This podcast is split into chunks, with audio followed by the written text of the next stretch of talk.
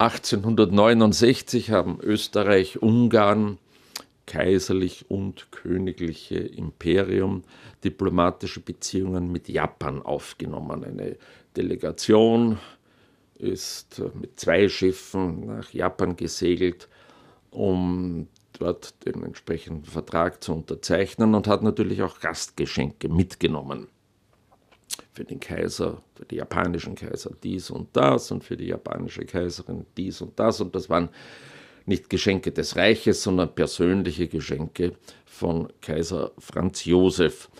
Als Geschenk für die Kaiserin war ein Flügel, ein Klavier vorgesehen. Von wem? Natürlich von Bösendorf. Und es war ein Klavier, das Bösendorf eigentlich für die 1867, also zwei Jahre davor stattgefundene Weltausstellung in Paris gebaut hatte. Und das wurde so bewundert, dass man gesagt hat, das ist das Richtige, das schenkt man da, schenkt seine Majestät der Kaiser, der japanischen Kaiserin wurde eine Spezialkiste mit Stahl verstärkt und dann noch in Blech eingelötet, angefertigt, damit der Flügel gut nach Japan kommt und wurde dort ausgepackt und im kaiserlichen Palast mit allen anderen Geschenken ausgestellt. Die Dokumente wurden unterzeichnet und die österreichische Delegation ging in die damals noch behelfsmäßige österreichische Residenz. Zwei Tage später kam ein Bote vom Kaiserhof. Der Kaiser möchte doch dieses Klavier, das er noch nie gesehen hat und von dem er hört, dass es ein Musikinstrument sei, er möchte doch dieses Instrument hören. Und der Teilnehmer, ein Teilnehmer an dieser Delegation, Eugen Ritter von Ransonet, scheint ein sehr guter Pianist gewesen zu sein und er wurde ausersehen, diesen Flügel dem Kaiser vorzuspielen.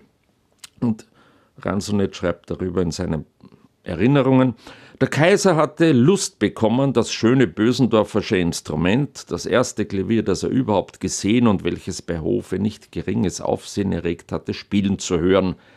Der Erfüllung dieses Wunsches stand jedoch die Etikette im Weg, welche dem Mikado, also dem Tenno, dem Kaiser, verbietet, einen Fremden in Privataudienz zu empfangen.